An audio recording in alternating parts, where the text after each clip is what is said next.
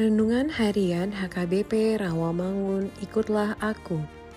Rabu 7 Juni 2023 Dengan judul Kunci untuk hidup bebas dari rasa bersalah.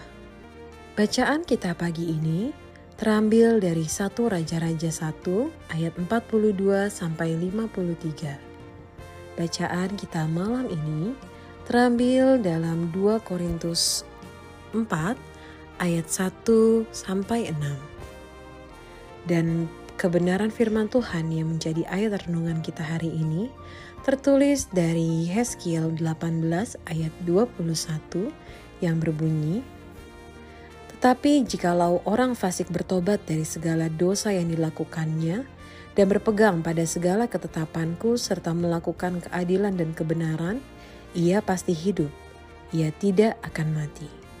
Demikianlah firman Tuhan.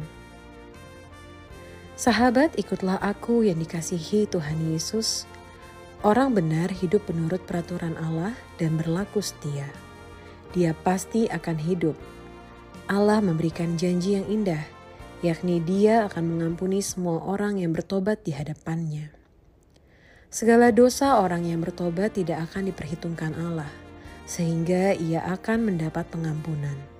Sebaliknya, bagi orang yang sebelumnya hidup dalam kebenaran dan berubah menjadi orang jahat, segala kebaikannya tidak bisa melepaskan dia dari hukuman Allah. Pertobatan adalah sebuah proses yang berlangsung seumur hidup.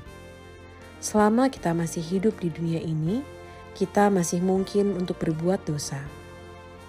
Ketika kita melakukan sebuah kesalahan, Secara tidak sadar, rasa bersalah yang kita rasakan menggerogoti kebebasan kita dalam hidup. Jika kita ingin bebas dari rasa bersalah, kita perlu berbalik dari kesalahan. Namun, bertobat bukanlah hanya sekedar menyesali kesalahan, kemudian kita kembali mengulang kesalahan yang sama. Pertobatan yang sejati adalah pertobatan dengan segenap hati dan diwujudkan dalam kehidupan sehari-hari. Arti pertobatan yang sesungguhnya bukanlah sekedar bertobat dan tidak lagi berbuat jahat, atau menjadi Kristen yang setiap hari Minggu beribadah dan melakukan semua yang tertulis dalam Alkitab. Namun firman Tuhan berkata, Bertobatlah dari dosa-dosamu. Jangan biarkan dosamu menghancurkan dirimu. Biarlah hati dan pikiranmu menjadi baru. Beranilah untuk mengambil langkah pertobatan dan memilih untuk bertobat dengan segenap hati maka kita akan memperoleh kemerdekaan yang sejati dari Tuhan. Amin. Marilah kita bersatu dalam doa.